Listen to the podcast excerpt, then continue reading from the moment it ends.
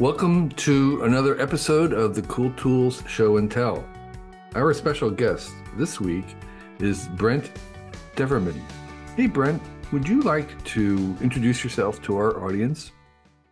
Hey, Kevin. Really glad to be allowed to uh, be on your show. Been listening for a long time. Um, I'm uh, based in Hong Kong. Um, I uh, studied computer science and East Asian studies and uh, immediately got a job in, in China, where I uh, later on founded an internet-based media company providing services to tourists in, in English um, uh, for the city of Shenzhen. Um, and then uh, after that, I found a job in um, Hong Kong working for CNN and have been here ever since doing digital transformation projects for HSBC, DFS, um, and uh, then now uh, working for an insurance company. Um, so, uh, um, and, and, you know, in my digital journey, I've done a lot of experimented with a lot of tools and stuff and have some good ones to show to you today. Well, wonderful. I'm so eager to hear what you have to share with us. And thank you for volunteering. We appreciate it. So, um, so Brent, what's uh, one of your favorite tools? So, um, uh, as I mentioned, I studied computer science, and um, I uh, will share my screen to show you uh, a new programming language uh, that came that came from the Mozilla Foundation. Um, it's called uh, Rust. so I'll zoom in here. Um, and so uh, it's a programming language called Rust, which is, um, I think, over the last decade, we've seen an explosion of, of JavaScript and Python and um, these kind of scripting languages. Um, well, this, this Rust language is more of a low-level language, uh, uh, similar to C, C++. Um, but uh, I think one of its big objectives is to be more safe, so more memory safe, uh, safer for doing a concurrency. Um, and so it's wait, um, wait, wait, when you say safe, I'm, I'm not really sure what you mean by safe. Safe. So, like in languages like C, um, there's a thing called a, a pointer, um, and it programmers are expected to remember um, uh, where that pointer is pointing and to make sure that it's always pointing to valid memory. Um, and it's very hard for humans to to actually uh, you know, do that flawlessly and it introduces a lot of errors into the code, which means a lot of security vulnerabilities. Um, and so that's, you know, we end up with a lot of uh, hacks on our, our phones and computers. Um, and so this language, I think, was built, you know, from the ground up to try to prevent and avoid those kind of issues. Um, so it has a uh, various concepts in it, like uh, borrowing, which makes it so that um, you are never pointing to some point of memory that you didn't intend to point to. Okay. Um, so and, in, in, addition to it maybe being more secure, inherently more secure, mm-hmm. the apps written on it are inherently more secure. What are the other advantages that Rust has over, say, uh, classic, like you say, C++? What what are the um, why should someone else consider this? Um, so it also comes with a, a, package manager called Cargo. And I think if people are familiar with JavaScript, they're familiar, and, and Node.js, um, they're familiar with that uh, package manager concept, um, which means that you can publish uh, various libraries and you can um, then use those libraries um, and, and not have to rewrite things from scratch and much easier to share those libraries, um, much like Node.js has that. And so that means you can really um, reuse things a lot easier. Um, and um, so, for example, I can create a um, cargo, it's called the package manager, and I can create a, and it just lets me create a new um, package, new application very easily. So I can type hello world, create a new one. Okay, so I have, um, I already have that. So I can go to hello world um, in my directory. Um, and you can see that it's already put some uh, files there for me um, to manage what uh, my dependencies are. So if all okay. those you know various tools that are available. Sure. Um, okay. And it, so um, so you ha- so it, there are some other capabilities. So what are the downsides to using Rust? So downsides would be it's um, a little bit more complicated than say JavaScript or Python to learn. Um, you know, uh, compiled, so it's a compiled language, right? So you have to make sure you remember um, all the uh, types um, of the variables, you know, declare things as, as integers, floats, um, and more complex data types that you got to remember, um, and then wait for it to compile. But, you know, it'll give you a lot more helpful error messages if you do something wrong um, in your code. Uh, and then, um, you know, it should be more secure once you compile it and run much faster, you know, so it'll run um, as fast as C, um, where, you know, it's, so it's kind of can be orders of magnitude faster than Python and JavaScript at sometimes. Are there enough people using it that you could um, benefit from, say, like a Copilot or something where you can get your AI to write scripts based on training on others? Yeah, so it definitely it's um it's come on my radar because a lot of command line tools are being rewritten in Rust uh, for because it's so much faster. Um, and so uh, there's a lot of tool developer tooling that's being rewritten that is being used by say the Node.js community or the Python community um, and and they're calling it. And so it's really gotten some momentum, um, and I think it's uh, made it so that um, there's a lot of resources. Um, you know, I've got uh, plenty of uh, books about uh, Rust. Um, so this is one called Rust in Action, um, and uh, I've just found many tutorials that make it pretty easy to mm. pretty easy to learn. Yeah. So I don't know how languages work nowadays, but I assume it's free. Anybody can get it. Yeah, it's absolutely free. Um, uh, you can just go to rust-lang.org and then you can um, uh, use the script to install it on your Mac or uh, PC. open source? Is it open? Yeah, source? it's it's open source uh, originally from the Mozilla Foundation. Yeah. Okay. All mm -hmm. So that's a great um, suggestion if you mm -hmm. are inclined to program. Consider Rust. Um, so Brent, what's what's a second tool that you um, would recommend?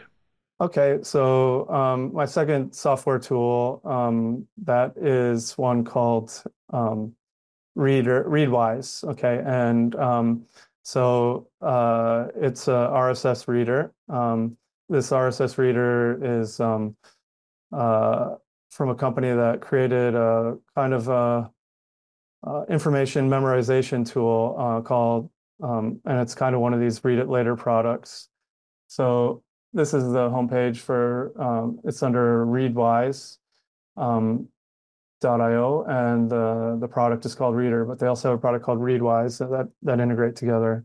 So it's it's a very good RSS app, um, and you know for people that don't know, RSS is is a tool that a lot of websites still support to follow um, uh, what they've published recently. Um, and so, you know, I'll subscribe to various Mac websites, um, Google searches on Rust. Uh, in newsletters, it also supports email newsletters that you can subscribe to and send to this. And then, um, you know, you can click on the um, uh, the uh, article that you see, and you can, you know, read about the Vision Pro, and you know, it takes all the content usually from the website. And formats it in a standard way and can summarize it using AI on the side. Um, and so it's got a lot of keyboard shortcuts and iPhone version of this as well, and iPad as well. So I can, you know, read and synchronize on whatever I'm reading on the go, and it will kind of give you an idea of how long something is to read, as well as, um, you know, you can easily go through your library and, you know, uh, categorize what you want to read if you want to read it now or later. Um, and does it work a little bit? Well, first of all, uh, you know, RSS readers are been around for a long time and they used to read mostly blogs. So when person was posting something, instead of going to the website, mm-hmm. get the RSS feed to your reader and you would read them there as as if they were a stream. So it was a way to kind of make a stream out of different blog posts and nowadays newsletters. Um, and the the big one was Google Reader, which um, had the most users, but then they Google killed it, and um, there are a number of alternatives. This is one. So, um, how does Reader compare to some of the other um, RSS readers that you might have used or tried out? Yeah, I mean, I think because of the way that Google had that that architecture, a lot of other ones had kind of uh, a site that you would set up your RSS, and then you'd have the client app that would log in and and get those feeds and show it to you. And so I felt found it a little bit more complicated. Where this is just one, um, uh, just one app that does everything, um, and then plus you can um, you can actually highlight uh, text, um, and it'll kind of save it for later in the Readwise application. And the Readwise application can then um, quiz you um, on what you've uh, read in the past. So there's like a daily review function in this other Readwise application, which is part of their subscription. Um, and so you can you can be reminded of things you've highlighted. And so I've I have various highlights in in various books and stuff, and can kind of review notes and okay. and keep keep information fresh and top of mind. So I think what maybe you're suggesting is that another reader like Feedly or something is just simply reading it, but Readwise has the capability of somewhat like Evernote, where you can actually can you save an entire save, yeah, web yeah. page itself, and not just yeah. It basically saves the whole article. I can use the archive function to right. after I've read it to put it in the archive, and then I can search it later. Right. Um, so I can really keep a whole library of everything I've read Right. And, and then you're saying it also mm-hmm. integrates with the Readwise app of uh, doing book highlights. Yeah, exactly. I yeah. use it for. So I have my phone and I can mm-hmm. take a picture of a page of a book and it puts it into the archive for that book. So, yep. um, so Readwise, it does. Do you need a subscription to use the RSS reader? Yeah, I think it's about 10 bucks a month um, to use the RSS reader, which then I think includes the Readwise subscription as well. Um, okay. And so uh, fairly reasonable. Um, and I mean, it, it really prioritizes speed. So you can use keyboard shortcuts and get through your reading very fast, uh, uh-huh. similar similar to uh, some of the uh, mail tools like Superhuman, you know, that prioritize speed. Mm-hmm. Okay, so Readwise RSS Reader and Readwise app, which are integrated um, yep. Yep. on your phone. Mm-hmm. Um, that's a good one. Um, okay, so thank you. Um, so Brent, what's another um, tool that you like to share? Yeah, so um, living in Asia, I do a lot of uh, day trips. Um, so you know, I I'll oft, I'd often go up to uh, Shenzhen um, for the you know stay over the weekend and things like that, and you know maybe weekend trips to various parts of uh, uh, Asia like Singapore. Um, and so I have um, a company that makes some very good bags um, uh, for just using in the city and also traveling. And so um, this is uh, a company called Minaal, M-I-N-A-A-L. They have a bag um, they call the daily daily carry. Is this one here? Um, um, you're you're holding up a um, a bag yeah. that's um, I would say a medium sized bag, uh, mm-hmm. kind of a largish uh, day pack size, maybe a little bit in between a day pack and a backpack. Yeah, exactly. So um, exactly yeah, this one this one is this one's a day pack version, um, and um, so then it's. Uh, uh, it, it's it's very very well designed with um, a pocket inside. Um, looks kind of black, so it's a little bit hard to see maybe, but I'll try and stand up. Show. So it's got a pocket um, for holding iPad and laptop uh-huh. um, that is kind of suspended in the bag. So um, if you drop it, it's unlikely to damage. Um, I think it's kind of, you know, keeps my keeps my stuff safe. Um, and it's just got a lot of good features for, um, you know, a hidden passport pocket um, as well. um, and you know, great places to put, uh, say, gym clothes and stuff like that. Um, uh, and, and, then, and how does how does it compare to the, some of the other popular bag makers, Timbuk2 or?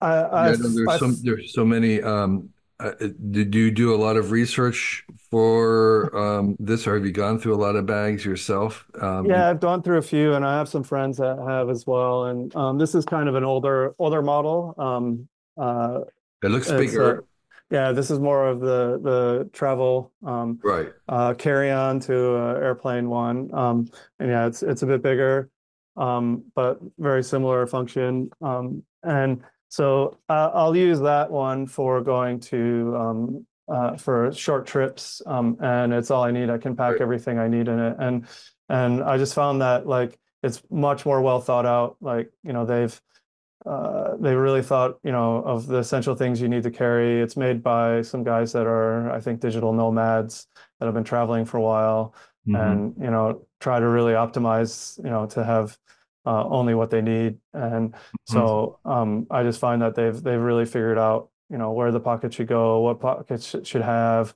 Um, uh, the the last one I just showed you, I've had for quite a few years, and and it, you know, like they came out with a new version, and I was like, oh, it looks like a little bit better, but like there's no um no wear and tear on the one I have, so I can't can't actually even justify getting the new version because it's it's uh, been so durable. So um, I find their their products are are good, and they also have very good support as well. Um, uh, one of my uh, straps had broken, and and they just sent me sent me a replacement um, of the of the strap, um, and and for free. So um, good support and very well thought out bags.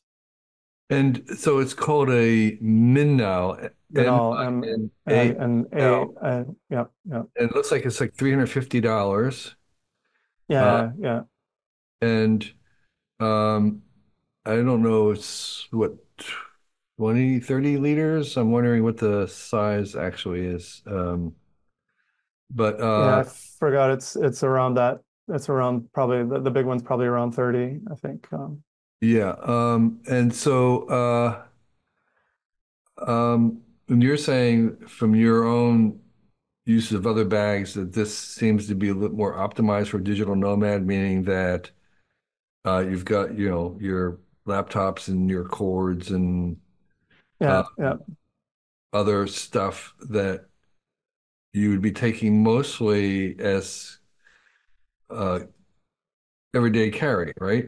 Yeah, yeah. I mean, they have um, uh, tech pouches as other accessories um, where I I can put in um, all my cords and stuff like that as Uh-huh. well.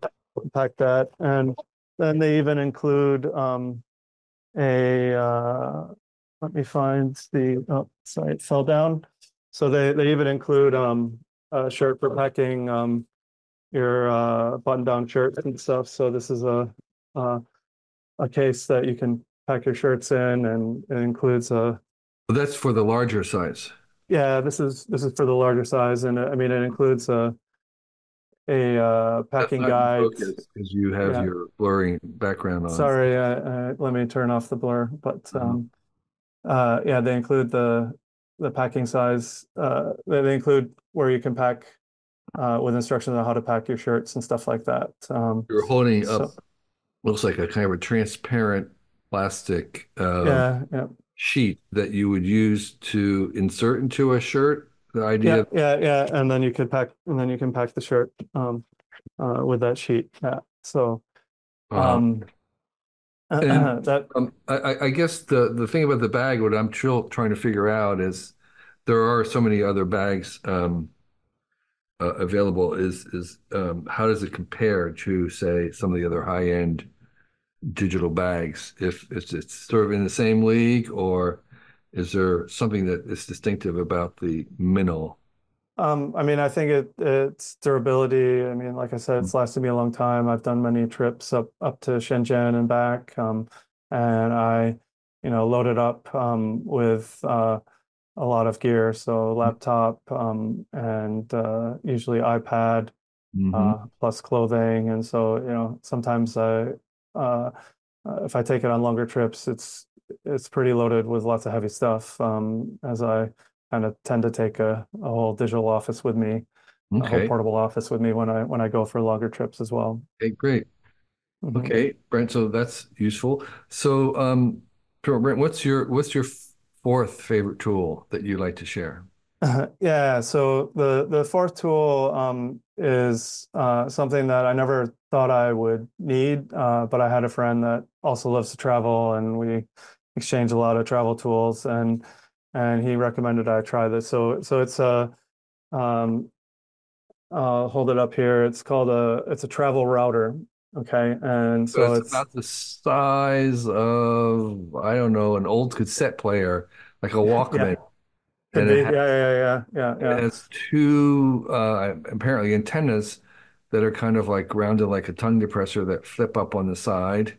yeah yeah And then, you know, then it's hardwired. There's it's a landline. There's there's uh, Ethernet going in and there's some USB slots. yeah, for Tell power. Yeah. tell us about it. It what it So what do you yeah, how do you use it it? has it has um yeah one uh, uh outgoing port and two two local ports as well. Um, and so it's Wi-Fi 6. This version is the Slate AX um, from a company called GL iNet. Um, I think they're based in Hong Kong actually. Um, and so I never really thought I'd need this. Um, What do you uh, but what I do is, you know, especially when I'm going on a longer trip and maybe staying at a hotel, um, so uh, and you know maybe you want to work from that hotel, you know, I'll usually have a bunch of devices, and maybe I'm with my wife and she also has her devices, and so I just bring this and I can connect just this Wi-Fi router to the hotel Wi-Fi, um, Wait, wait, and wait, wait, wait, then wait, wait. So you the this router will pick up the hotel Wi-Fi. So it's there's no there's no cable, right? You're just picking up the hotel Wi-Fi. And yeah, then what do you do with that? Yeah, so there's multiple ways. So, um, you know, you can you can as you saw, you can do it, you know, connecting to hotel Ethernet, but if a hotel doesn't have Ethernet, um, it can actually be a bridge to the hotel Wi-Fi. So you end up keeping all your devices on this router's network. Um, and then this router becomes a bridge to hotel Wi-Fi. So you only have to connect the router to the hotel Wi-Fi once, and then um, uh, all your devices can connect to the router. So that means um, you don't have to enter Wi-Fi passwords on every single iPad, iPhone, uh, and Mac um, that you bring.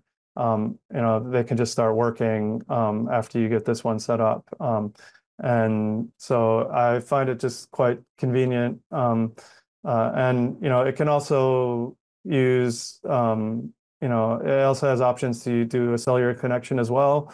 So like if the hotel Wi-Fi is not um, fast, but the 5G where you're staying is is fast, um, uh, it's also good. And I mean, like in in one situation, it was very useful because we went um, to uh, Indonesia for a weekend trip, um, and it turned out that the resort we were staying at allowed just one device per room. Um, so, and, and it was very slow internet. So, um, by using this, I was able to get around the fact that we could only use one device on per, per room, um, hmm and which meant meant my wife could still post to Instagram and I could still get some work done and stuff Right, like that as we as we stayed at the hotel. right. So, So, so this is so um, this is useful for travelers who have more than mhm, one device that yep, they want to get connected to Wi-Fi. And if you have a lot of them, it just saves a lot of hassle because you just have one to log in. And presumably you log in, there's no screen or keyboard on this. You log in through uh, one of your laptops to, to Yeah, it so it it, it has um uh, uh admin panel that you can log into, um, which is fair, fairly easy admin panel Hmm. uh, that allows you to set it up. Um, I mean, you you know you do have to have some idea of networking and and stuff um, uh, and how how networking works, but it's not you know you can learn it. It's not the hardest, um, and and uh, um, you know, it, it has a lot of other functions for, you know, VPN and, and encryption and stuff. So it also can help, you know, maybe protect your data on, on public hotel Wi-Fi as well. So, so does it have its own VPN? I'm really, or do you still have your, Yeah, what? I mean, you can you can set up you can set it up to log into some, you know, some of your VPN service providers like ExpressVPN or whatever. So then it can always be logged into, um, you know, Yeah. uh, a VPN, and and then you don't have to worry about your laptop, um, you know, your traffic uh, as you go on hotel public Wi-Fi, right? Right. So Okay. Um, and how much does that cost? Um, I think it was about a 120 some dollars. I forget exactly, but yeah, um, they have they have various uh, versions of this. Um, uh, this I think is probably one of the latest ones. Um, Uh, and uh, called a Wi-Fi 6 travel router. yeah, yeah. Um, Wi-Fi 6, it is, that the brand? yeah the the the the company is called GL iNet, and uh, the this model that I was showing is called the Slate AX um, Wi-Fi 6 gigabit router in your hmm pocket. Yeah, so um, it you know it, it supports a lot of the um, you know public um, open source software that that you know you can use and yeah, it listed tons of tons of VPNs on the product page. Um, and so I found it to be something I never thought would be useful. You know, it's a, it is another device to lug around, but but it ends up being quite quite useful for security and just convenience and stuff like that. Yeah, I mean, particularly if you have multiple devices or you're traveling with multiple people, I think Yeah, yeah, um, if you're probably just a single traveler with one laptop, it may not be as useful. exactly, exactly. Yeah. Um, well, that's great, Brent. Thank you for your suggestions and recommendations. Um, we have a few minutes to um, to hear if you have something that you want to share with our audience, a passion project or um, something else you want to mention. Yeah, I mean, so mainly I just wanted to to um, come on your show because of all all the great stuff you've you've been involved with, and and it, it's it's you know I thought I had some good good tools to share after listening to to hundreds of hundreds of episodes. Um, but I mean, yeah, if anybody wants to connect with me, um, you know, I'm looking for. Uh, I just started my journey on learning this Rust language, um, and you know, really getting back into programming and and happy to connect with people that are interested in Yeah. learning and um, especially in Asia, as I probably will start to organize some Rust meetups and stuff in Hong Kong or Singapore. How how are you Um, finding Hong Kong these days?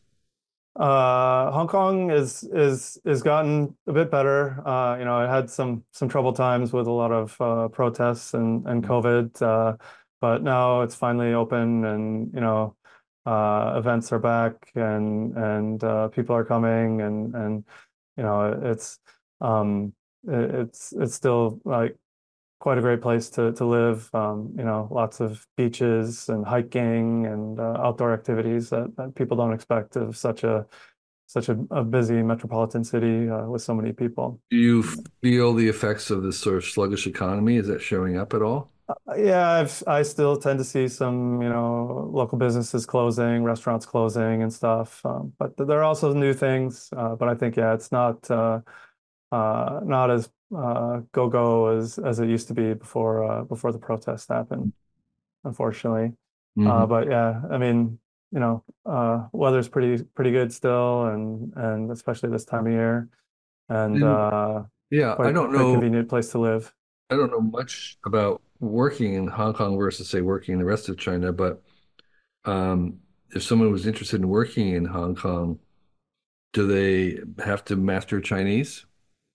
Uh, Uh, unfor you don't really need it, but unfortunately, all the job descriptions that you're applying for will say that you need to speak Chinese. Yeah, and I think it's been kind of uh, more and more a requirement that you know Chinese to to be hired in Hong Kong, even though uh, I speak Chinese, but I still get by with without using it uh, a lot in Hong Kong, and even talking to a lot of the mainland colleagues that I work with. Um, so. Um, it can be a little bit difficult that way, but Hong Kong has introduced some um, some policies for allowing uh, kind of there's some special talent programs where if you went to like I think they have a list of top 100 universities, um, and if you went to one of those, it can be very easy to get a visa. I think even without really having a job.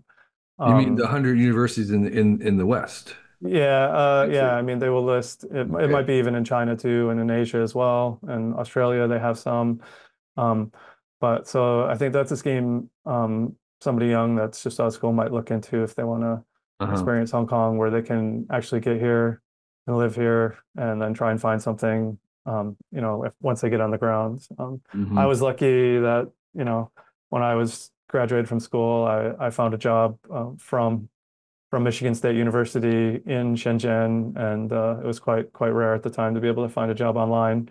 Um, uh, working in China, but uh, but I was lucky to do that. Um, Shenzhen is actually a pretty cool city in itself. Why do you, why do you prefer to live in Hong Kong versus Shenzhen? Um, well, I mean, one of the big reasons I think is the, the Hong Kong still has open internet and uh, and I can and fast internet. You know, like it's it's very fast here. I've got you know friends that have you know uh, 10 gigabyte internet connections and stuff, and and they, it's great. And if if you live in China, it can be very interesting and and but it is a very different internet. I mean, you have to very get you have to get used to WeChat and uh, um, using all the Chinese tools because like most of it is not accessible without a VPN, and even those are blocked sometimes. So, um, uh, for somebody like me in computer science, where I'm, uh, you know, trying to learn all the latest um, AI technologies and stuff, um, you know, uh, it's it's more interesting to be outside of of mm. China uh, at this time, and even some tools such as uh, ChatGPT um, ChatGPT itself doesn't allow it to be used in Hong Kong. You have to use uh, VPN um, just because of the political political situation. I think um, uh, between the U.S. and mm-hmm. and China these days. Um, so unfortunately, uh, due to that, um, it's been a little bit more rough to to stay on the cutting edge um, of a lot of the stuff that's coming out of Silicon Valley. You know, while being in Asia, unless you're in say Hong Kong or Singapore. Yeah. Mm-hmm. And it's Hong Kong even though it is technically integrated with China, does it still feel like it's outside of China? Yeah, I mean, it still it still feels like it's outside. Um, uh, you know, it's it's still very different. I mean, it's different currency. Um, you know, I mean, and uh, it's it's it's still you know much more English speaking. Um, and uh, you know, you, you really still feel the British influence and, and Western influence in Hong Kong. Um, so, it, it, but uh, but yeah, I mean, it is getting more integrated, and and um, there's there's a lot more policies by the the Chinese government to to integrate Hong Kong with uh, with the Greater Bay Area, um, uh, you know, including Shenzhen and Guangzhou, and all of those uh, cities in the Pearl River Delta.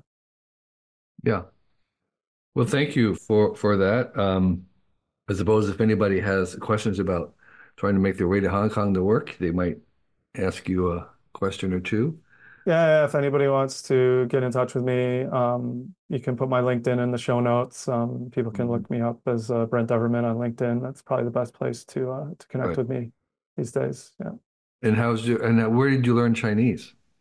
I studied Chinese at Michigan State University, um, and you know, luckily that university had a lot of good study abroad programs. So I did a couple study abroad programs in in 1996 and in 1998 in China at uh, Tsinghua University, um, and then uh, you know was able to get enough Chinese where I was able to, to yeah. graduate and come to Shenzhen and live and and yeah. use it there. So Beijing in the 90s was still pretty pretty raw. Yeah, yeah. There's uh, good good memories of that time uh, being a student in Beijing. It's uh, yeah. it's very very fun time to uh, yeah to experience China and and and see see it change so much. Uh, I mean, it's it's crazy yeah. the amount of change. Yeah. Well, thank you again, Brent, for your volunteering. We appreciate the cool tools that you shared with us, and um, best of luck in your adventure with Rust in Hong yeah. Kong.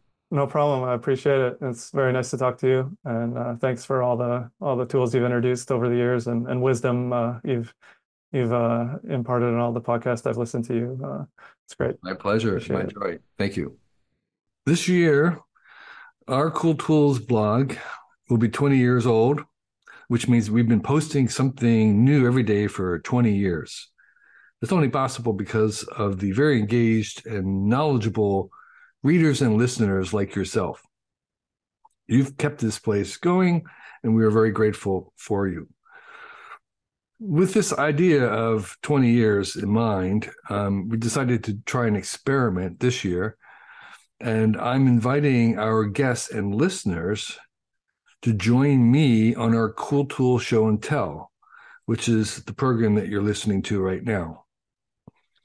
So if you feel you'd make a good guest on this podcast and have four uncommon tools that you'd like to share with us, um, please sign up on our form on the website and we'll see about inviting you. You must be comfortable taking on talking on a video and um, you need to have some tools that you can show um, we record on, as you know, on Zoom. We do a YouTube version, a video video version of it, as well as an audible version. Fill out the form if you're interested, and um, list your four, four cool tools, and we'll see if there's a good fit. The applications aren't guaranteed in any way, um, and we're looking at tools that are new to us and appropriate tools, and um, whether the times will work for you. So um, we're really interested in hearing from people all over the world, not just in the U.S. Although the tools have to be available online, easily available online. And um, if you are a longtime listener, you kind of know what the definition of our tools are. They're very broad. They can be anything that's handy, from something in the kitchen to something you use to travel to a workshop to something professional that we may not know about. We're really interested in things that we don't know anything about. So um, this is an open invitation. We'll give it a try. If you think you make a good guest for this podcast, um, fill out the form. There'll be a link somewhere on our website. Um, and we look forward to, to chatting with you. Thank you.